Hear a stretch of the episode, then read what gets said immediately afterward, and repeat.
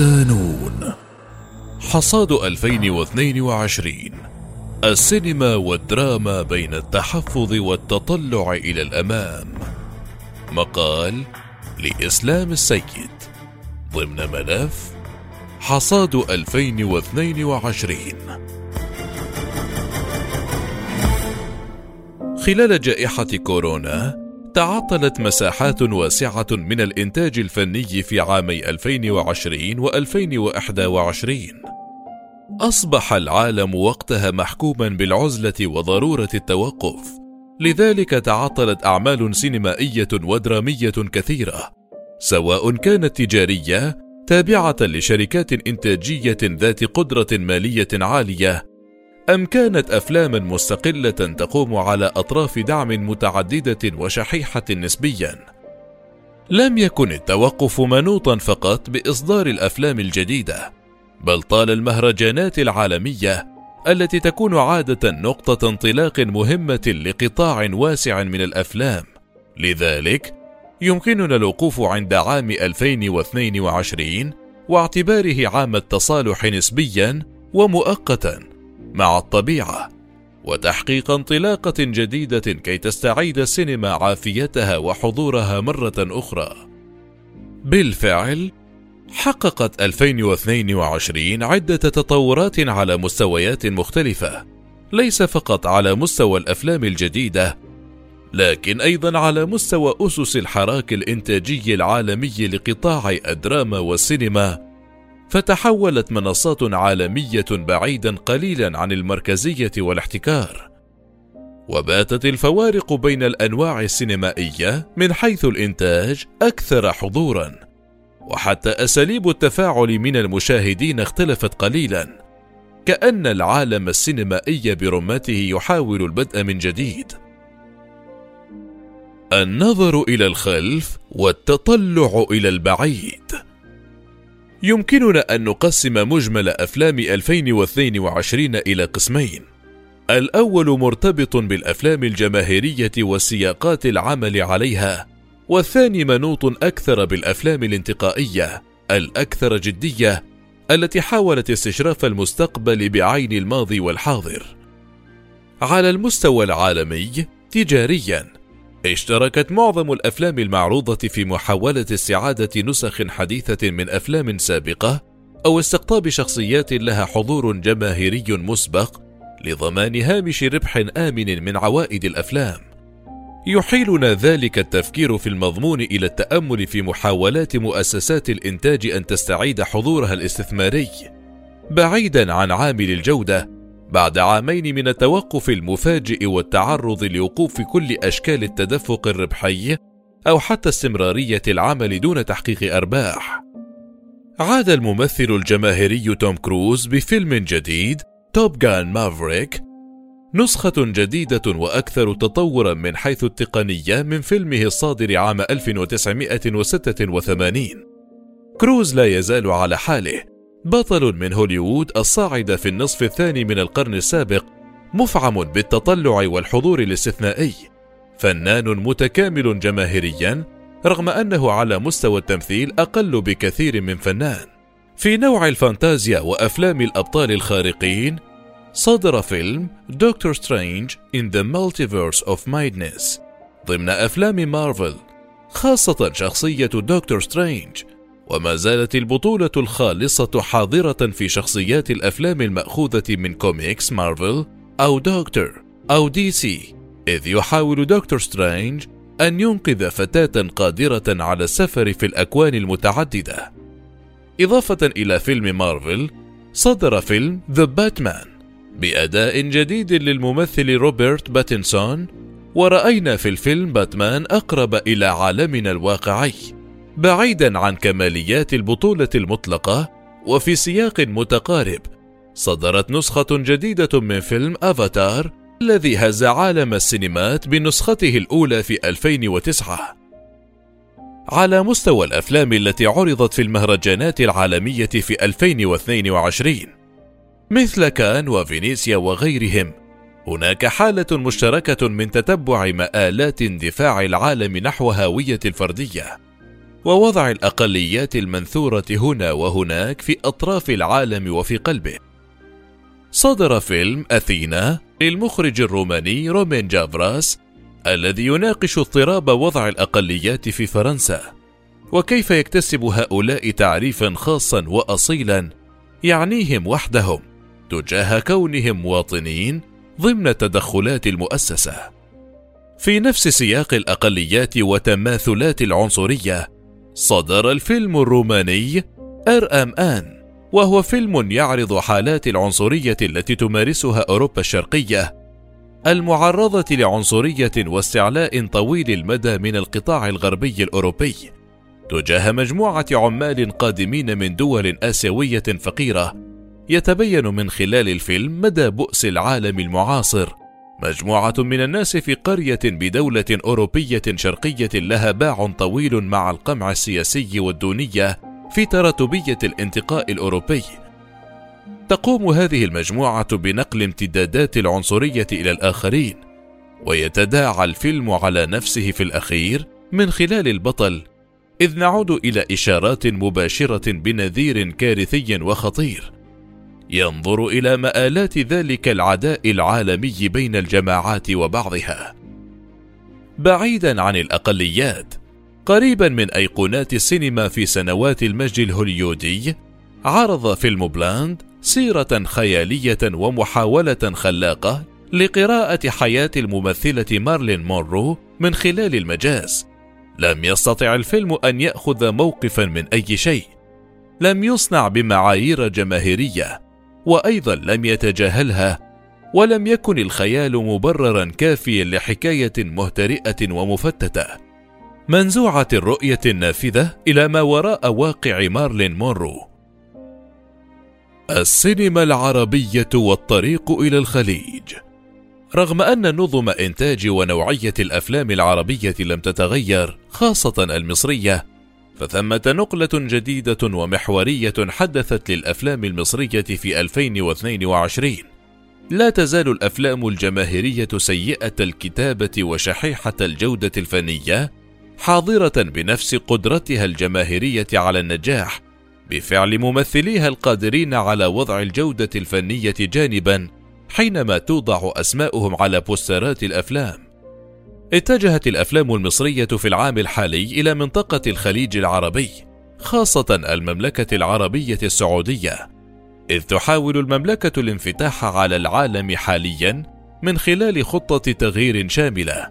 أفلام مثل كيرة والجن، بحبك، تسليم أهالي، فضل ونعمة حققت إيراداتها الكبيرة من خلال عروضها في السعودية، بينما إيرادات الأفلام في مصر شكلت هامشا صغيرا من مستوى الربح.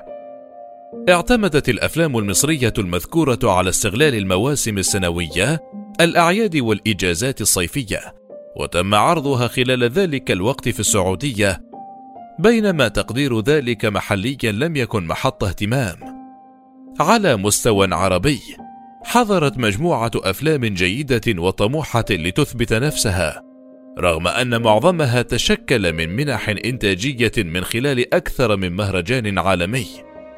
لكن السينما السودانية مثلا شكلت خطوة جديدة في تطورها المثمر عقب فيلم ستموت في العشرين والحديث عن الأشجار.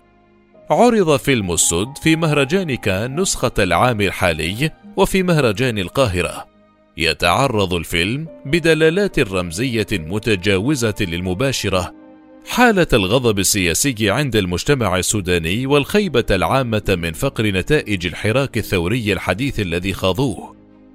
من سوريا جاءنا فيلم السباحتان الذي أتاحته نتفليكس حديثا للمشاهدة، يتناول قصة صعود السباحة الأولمبية يسرا مارديني مع تطعيمات عمومية وتسليط ضوء على بؤس اللاجئين في العالم الحديث ومدى العقبات والمفارقات التي يتعرضون لها، التي تصل إلى الوقوف على خط رفيع يفصل بين الحياة والموت. كان النصيب الأكبر من حيث الجدل لفيلم أصحاب ولا أعز، المقتبس من النسخة الإيطالية لفيلم Perfect Stranger، تعرض الفيلم لحملات انتقاد واسعة على منصات التواصل الاجتماعي بسبب هامش حريته الواسعة، لكنه على المستوى الفني كان مادة فقيرة جمعت كوكبة من ممثل الوطن العربي دون تحقيق توليفة تنتج أي إيجابية على مستوى سينمائي. البحث عن مراكز أخرى. يظل صعود منصات العرض الإلكترونية منوطا بريادة نتفليكس التي تقع في واجهة ذلك النوع من المنصات، إذ لم تتوقف نتفليكس عن الانتشار في العرض فقط، بل تطرقت إلى الشراكات الإنتاجية، ومؤخرا ظهرت هذه الخطوة على مستويات واسعة مع مخرجين كبار مثل أليخاندرو جونزاليس إناريتو، إضافة إلى شراء حقوق عرض حصرية لمسلسلات سابقة لها جماهيرية ضخمة. بعد الفرصة الذهبية لمنصات العرض خلال أزمة كورونا، تغيرت معطيات السوق العالمي، وأصبحت مركزية نتفليكس مسألة محل نقاش. يمكننا الحديث مثلا عن العمل الدرامي الأكثر انتشارا في ألفين واثنين وعشرين رغم عرضه في أواخر العام، مسلسل House of the Dragon القائم على نفس معطيات مسلسل Game of Thrones، رغم أن معدل إنتاج نتفليكس في نفس العام يصل إلى عدة أضعاف منصة إتش بي أو التي عملت على إنتاج منزل التنانين. بسبب المنافسة القوية وإزاحة نتفليكس نسبيا عن مركزية مشهد المنصات، ووجود منصات أخرى تنافس بقوة وبأعمال جيدة ومؤثرة جماهيريا، نلاحظ التوجه الجديد لنتفليكس في المنطقة العربية، خاصة الدراما المصرية. فمنذ عام ألفين وعشرين وحتى الآن أنتجت نتفليكس مسلسلات مثل ما وراء الطبيعة، واشترت حقوق عرض كثير من الأفلام التي حصلت على حفاوة جماهيرية خلال المواسم الرمضانية.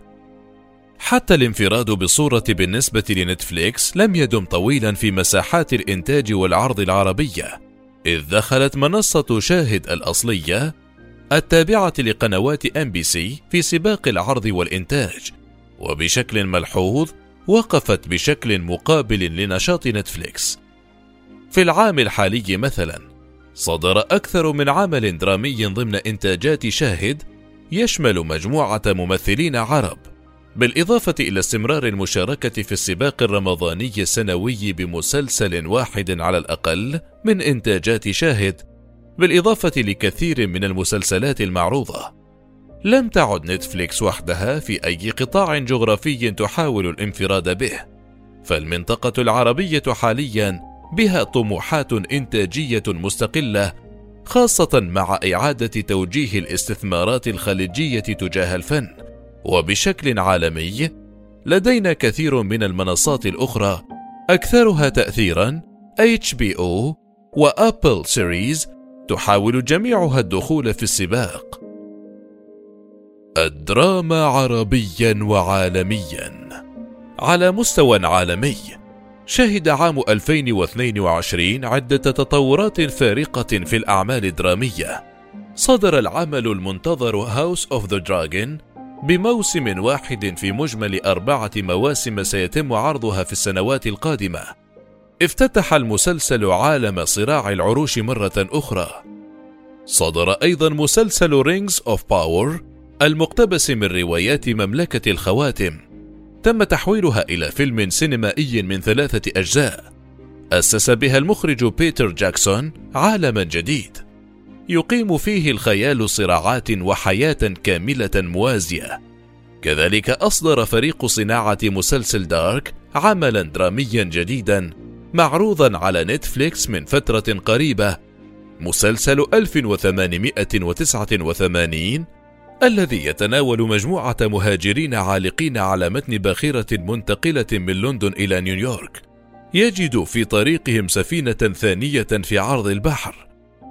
على مستوى عربي يتحكم الموسم الرمضاني السنوي في معظم الإنتاجات الدرامية عربيا، ففي مصر شهد الموسم الماضي كوكبة من المحاولات التي ظفر أفضلها بجودة درامية متوسطة، ففي مسلسل من آل نتعرض لحوار الآباء والأبناء وجدل استقلال الأبناء بحياتهم وأفكارهم ومعطيات التبادل بيننا كأجيال مختلفة، بينما مسلسل فاتن أمل حربي يشهد محاولة جديدة فاشلة لكتابات إبراهيم عيسى السينمائية أو درامية، إذ يعرض الفيلم حيثيات الطلاق والعنف الحاصل للمطلقات في القانون المصري ولأي مدى يجور على حقوقهم، غير أن المسلسل لم يكن أكثر من تفريغ خطابي لكتابات إبراهيم عيسى الصحفية أو أحاديثه التلفزيونية.